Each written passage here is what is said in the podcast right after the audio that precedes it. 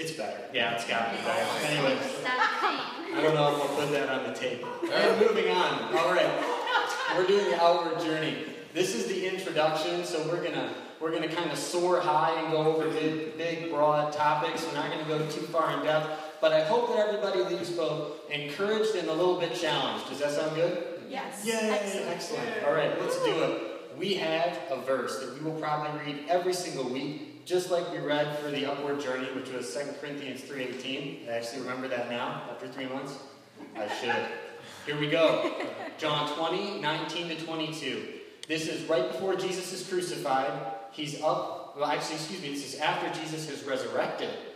And the disciples are gathered together, and Jesus appears in the room. The room was locked, and Jesus shows up. Because when you're the resurrected Son of God, you can do that kind of thing. And he freaks them out, and this is what happens. On the evening of, that, of the first day of the week, when the disciples were together with the doors locked for fear of the Jewish leaders, Jesus came and stood among them and said, Peace be with you. After he said this, he showed them his hands and side. Why would he do that? Because he's just crucified, right? He's, showing them that it's, it's actually him. The disciples were overjoyed when they saw the Lord. Again, Jesus said, Peace be with you. As the Father has sent me, I am sending you. That's our key phrase right there. And then there's a little more continues. It says, And with that, he breathed on them and said, Receive the Holy Spirit. As the Father sent Jesus, Jesus now sends us. This is going to be what we dive into. So, what does sent mean?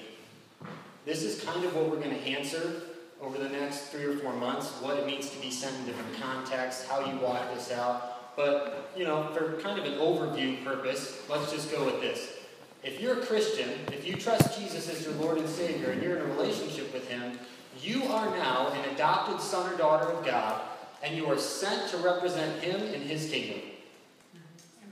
Amen? That's good. It's simple. Now, we're going to go a lot more in depth than that. Obviously, we have four months to do this. But this is what we're going to roll with today. And we're going to talk about three questions. Number one, who is sent and what does that entail? Two, how do we do what we're sent to do? And three, what goal are we sent to accomplish? So, these are kind of three interesting questions, and I hope they're fun to do, but we're going to spend most of the time on the first one. Who is sent? I kind of just gave it away. Who's sent? Well, obviously, you are. Mm-hmm. Assuming that you are a Christian, if you are in a relationship with Jesus Christ, He's your Lord and your Savior, you are sent. Now, if you're very keen and you just read that verse, you might say, aha, but Pastor Anthony, that was said to the apostles who were gathered in the upper room. Maybe, maybe only they were sent. Well, we have a parallel account of this surprise visit from Jesus in Luke chapter 24. Luke tells the story a little differently. He talks about Jesus meeting these two disciples that are actually walking on a road to a town called Emmaus. Have you guys heard this story? And these guys are really bumming it, man, because Jesus is dead. And he shows up and, and wrecks their party. He's like, What are you guys so upset about? Oh, and he kind of gets them talking. And then he reveals that it's him at the end of the story. And they run all the way back to Jerusalem and go into the disciples. And they're like, We've seen the Lord, he's alive. And they say, You're crazy. And then Jesus shows up. So it's interesting. Jesus like creates his own intro and then shows up. I, I appreciate that. he's a good storyteller and he knows how to make an entrance. So here's how Luke talks about this same encounter. They got up and returned at once to Jerusalem. That's the two disciples that just had their minds blown by the resurrected Jesus. There they found the eleven and those with them assembled together, and saying, It is true, the Lord is risen and has appeared to Simon. Then the two told them what had happened on the way and how Jesus was recognized by them when he broke the bread. So it's not just the 12, the 11 rather, because Judas Iscariot obviously is no more. It's the 11 and those with them. So the handpicked disciples and normal Joes that just believed. And it's to all of those people that God says, You're sent. I choose you. Pokemon reference. yeah, I decided to use this several different times in this presentation. If you are a Christian, if Jesus is the Lord and Savior of your life, you are sent. As God the Father sent Jesus, he sends you. And guess what? You are sent right now. All of you is sent. And you are sent right now. What do I mean by that? Let's look at a Christmas slide. Timely. Kind of. Here we go. Luke 2:11. For there is born to you this day in the city of David a tiny infant baby that one day will grow up and go through a whole bunch of life and eventually become the Savior who will be in the future Christ the Lord. It's not what it says, is it? No. Unto you is born this day in the city of David a Savior who is Christ the Lord. I want to look at this stereotypical Christmas verse and make one point. The minute Jesus came to earth as a screaming, crying, spitting out, pooping baby, he was sent. He wasn't waiting until later. He was sent immediately. Does that make sense? He is Christ the Lord. From the minute he shows up as a baby, he's sent. When he's 12 years old, we get another story, also in Luke. When he's 12, his parents decide they're going to take him on the journey to Jerusalem to worship. Jesus stays behind in the city. His parents lose him for three days. That's I'd love to know this whole story. We don't get the whole story, we get parts of it. But he's 12 years old. Parents realize he's not with them. Three days later, they find him. Where is he? He's hanging out with the religious teachers. Here's the story in Luke 2 46 to 50. Three days later, they, his poor parents, finally discovered him in the temple, sitting among the religious teachers, listening to them and asking questions. All who heard him were amazed at his understanding and his answers. His parents didn't know what to think. Son, his mother said to him. I imagine dad was so upset he couldn't go in. This is just my. you don't bring that boy out here. Son, his mother said to him, Why have you done this to us? Your father and I have been frantic, searching for you everywhere. But this is Jesus' response. At how old? 12. 12 years old. Why did you need to search? He asked. Didn't you know that I must be in my Father's house? Other translations translate that, didn't you know I had to be about my Father's business? Whoa. And then you get this little tag on the end. But they didn't understand what he meant, which I think is an ancient Hebrew idiom for they spanked him. but he's 12 years old. And he understands something, doesn't he? He understands who he is. He's sent as a baby, as a 12 year old. And then, what does he do? Then he returned to Nazareth with them, his parents, and was obedient to them, and his mother stored all these things in her heart. So he goes back, he's obedient to his parents, and the Bible says Jesus grew in wisdom and in stature and in favor with God and all the people. And the next time we see him, he's around 30 years old.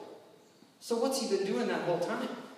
He's been learning how to be a carpenter like his dad for 30 years.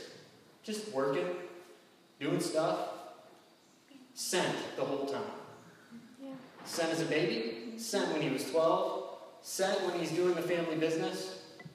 And then, of course, we know sent when he enters full time public ministry and becomes quite the public figure. But there was never a time that he wasn't sent. So I want to tell all you guys, wherever you are in your spiritual walk, and let me back up. I really don't like the phrase baby Christian. That irks the crap out of me. So, if you've just given your life to the Lord, I'm going to use it for analogy's sake because I just talked about baby Jesus being sent, but I don't think of you as a baby. We clear? Okay. You can still be an adult and be a new Christian. But you are not too young to be sent. Not actually in age, and not spiritually either. If you got saved yesterday or during worship, you are sent. If you're eight years old and you give your life to the Lord two or three times a week, like I did, you are sent. You are not lacking any qualification. You are not in the wrong stage of life. You do not have to wait to accept this calling of being sent by Jesus. Stop it. If it's, oh, I'll be sent right when I get serious about life, when things fall into place, after college, after high school, when I have a house, when I'm doing it, then I can be sent, then I can dig in, then I can really go, you know, 100 miles an hour wholeheartedly into the ministry. Jesus was sent at 12, sent as a baby, sent as a carpenter, equally as he was when he was in full time ministry. You don't have to wait either. Mm-hmm. You are not in the wrong stage of life to accept this call. You are not in the wrong job for crying out loud. You're not in the wrong family. Yes. Hmm. Jesus' family was a crazy weird, okay? Very tough being born and having everybody look at you funny, thinking that you are the illegitimate product of an illegitimate union in some backwater little town. He probably did not have it too easy. So if you're in a nasty family situation, take heart. You can still be sent. And you are not the wrong personality type. In fact, to hammer it home, you are sent if you are a Christian, whether you like it or not. You are just sent. Jesus shows up in the room and says, I'm sending all of you guys. He didn't even ask them, you'll notice. Appears in the room and says, Go out there and get them, Tiger. All of you are sent.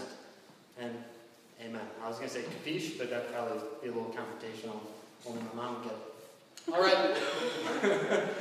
Moving on. Your whole life, you are sent. And you're never not sent. As a pastor, sometimes I don't, I don't preach on weekends. You know, and I have those weekends off preaching. Sometimes I go out of town and I just don't think about ministry, you know what I mean? And I call that time off, that goes in quotation marks. But you know, there's never a time that I'm not sent.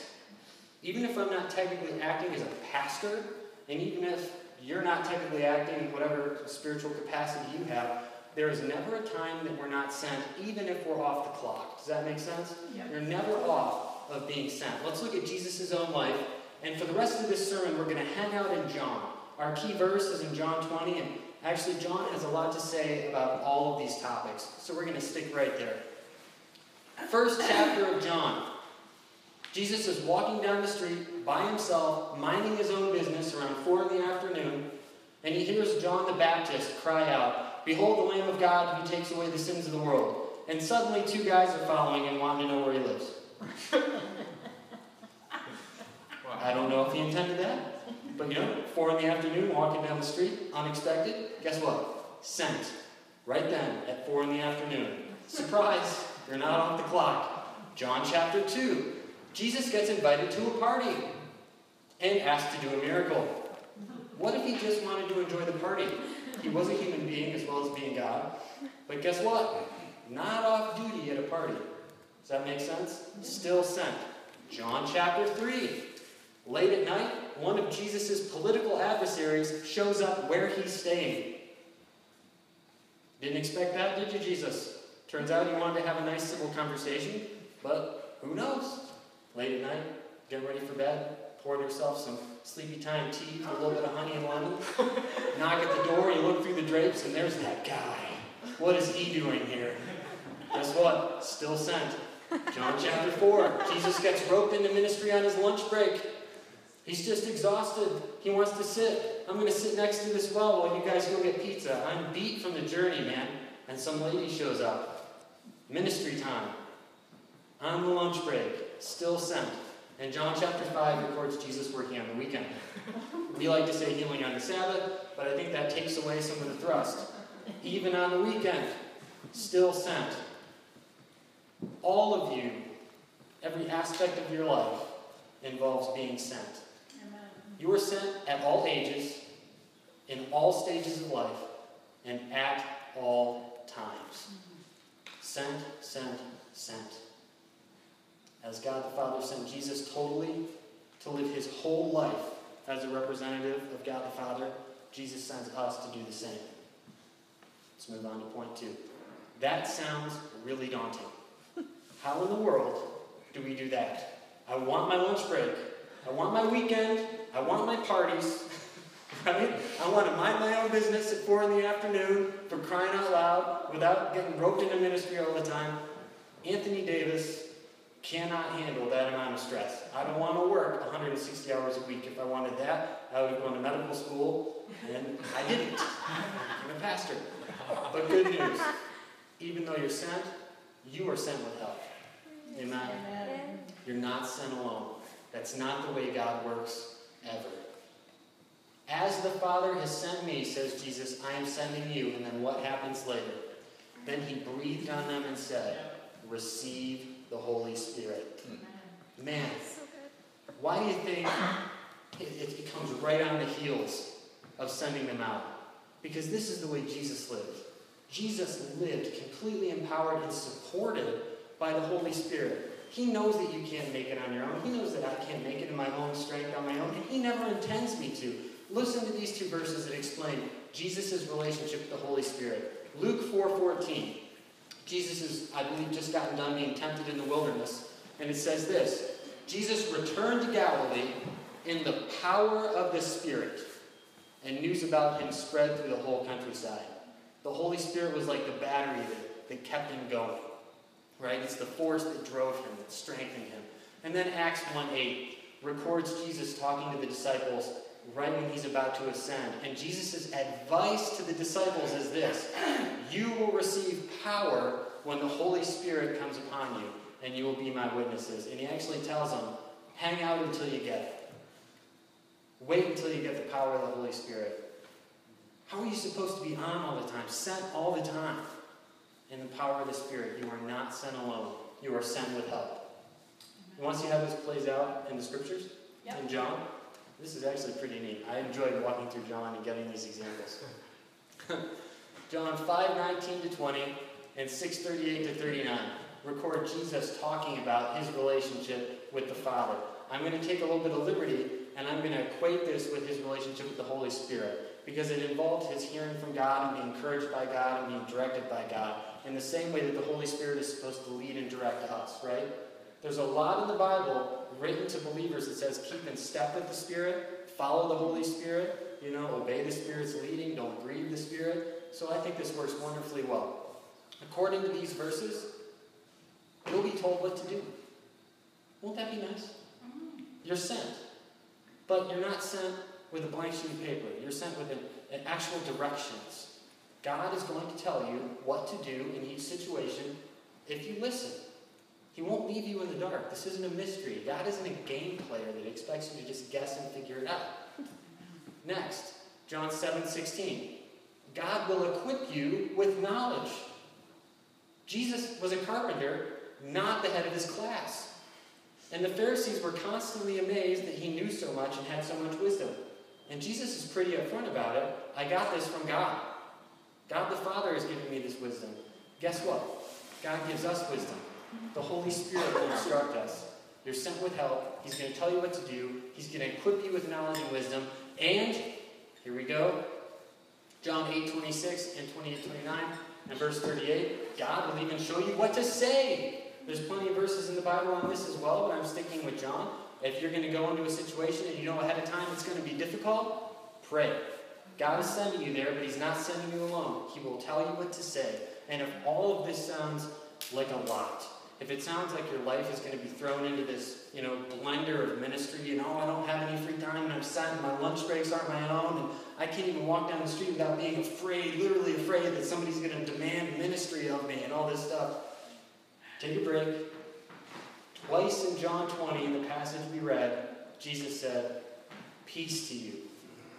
Peace to you. This is another thing the Holy Spirit's going to do. And this might be the number one reason we can't do it on our own, and God doesn't expect us to do it on our own. The Holy Spirit will give you a divine, powerful peace. This is a perk of having God's Spirit live inside you and keeping step with Him. This is a real benefit of having an intimate relationship with the Lord, having a peace that transcends understanding. I've had situations in my life that were pretty yucky. No doubt there are lots of stories in here that make anything in my life pale in comparison. I don't pretend to have the worst life ever, but I'll tell you this. I had some situations that when I thought about them without praying, when I thought about them from my own natural Anthony mind without bringing God into the equation, dude, we're talking about like racing heartbeat, short, shortness of breath, like I want to lock myself in the bathroom. I don't think I can handle this, blah, blah, blah, blah, blah. if anybody's been there, you know what I'm talking about. You have to raise your hand. It's amazing what happens, isn't it? When you worship, or when you read scripture, or when you call that friend that you know you can trust that has that relationship with the Lord, and you get that encounter with the Holy Spirit. Peace comes. Nothing has changed. Except the Holy Spirit has shown up and reminded you that you're sent, but you're not sent alone. You're sent with help. And not only am I going to tell you what to do and what to say and give you wisdom, I'm also going to give you peace so that you can deal with this life but I expect you to lead. Amen? Amen. That's good stuff. I enjoy the peace of the Holy Spirit. Last thing who's sent? You are. Whether you like it or not. All of you, all the time. Whatever you're doing, if you're a Christian. We're sent with help. We're not sent alone. And we're sent with a purpose.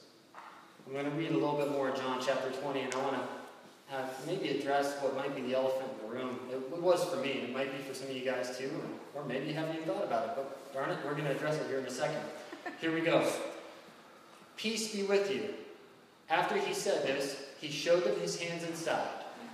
Interesting. The disciples were overjoyed when they saw the Lord, and again Jesus said, Peace be with you. As the Father has sent me, I am sending you. While I was preparing for this message, I found this short but very poignant article that said, Hey, basically, dear reader, have you ever wondered why Jesus has to say peace to you twice in this passage? And I would like to propose an answer. And his answer is the first time was to keep them from being scared, but the second time was to prepare them for the mission. And he says this Jesus' presentation of his scars may well be a demonstration of the character of the mission on which he sends the disciples. They are sent precisely as their crucified Lord has been sent to suffer. Now, I just want to I want to think about this for a minute because this is one of those things that if we were Christians in Sudan or in Syria, we wouldn't we'd hardly have to touch on this, but we're blessed to be in America, so I want to think about it for a minute. Is suffering the purpose? I don't know what that TYU is doing on there. That's not spiritual or anything. That's just a mistake. Oh, there's a D too. Interesting. but is suffering the purpose? Serious question. I remember after the Passion of Christ came out, I think it was John Piper published a book called 50 Reasons Jesus Came to Die. You know, and, and you read verses that say Jesus came to give his life. You know, and he came, and you ask people why did Jesus come to earth, and they'll often say, what? To die on the cross, right? Is suffering the purpose? And I'm actually going to say, no. No. Although a willingness to endure suffering is a requirement of being sent. And here's the reason I say that. All over the New Testament and all over the New Testament, you have encouragement from authors that are writing to people who are actually being murdered, actually being ostracized, actually being pushed to the poorhouse by society because of their belief. And you have these authors saying, hey, think big picture, guys. Think of the kingdom of God. Remember Jesus. You can do this. Make it through suffering. Those who endure to the end will be saved. Okay? It's all over. But that's not the end. That's never the goal. Even the guy who wrote that article had a footnote in there, and he takes it out of the footnote and says, well, obviously that's not the end of the story because it's the resurrected Jesus who's talking to them. And this is what I want to point out. Being willing to suffer is a requirement. Sometimes things happen, we don't know why. I'll tell you what, it doesn't seem fair that we're in here talking with the doors open, and there's some people probably right now in the world talking in hushed tones with the doors closed in a basement. Because people could come in and kill them. As of right now, nobody's probably going to come in and kill us. Why is that? I don't know. I trust the one who rewards, and I trust the one who equips, and I trust the one who's just to sort it all out.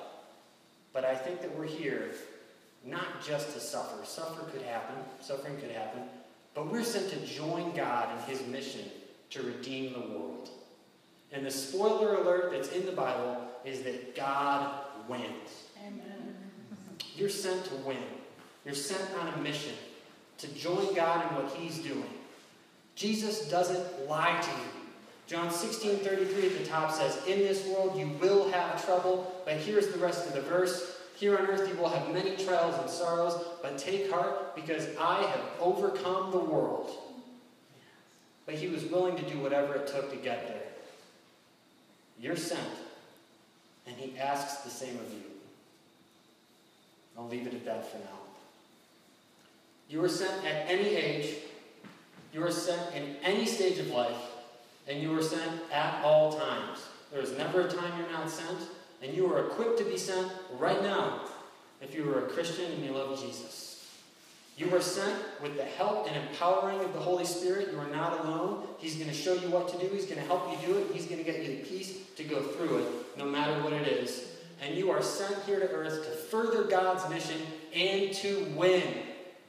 Although a readiness to suffer is mandatory. Because just like Jesus was willing to do whatever it took when he was sent, he equips and expects us to be willing to do whatever it takes when he sends us. Does that make sense? Yeah. So, one last question. We're going to study this for four months.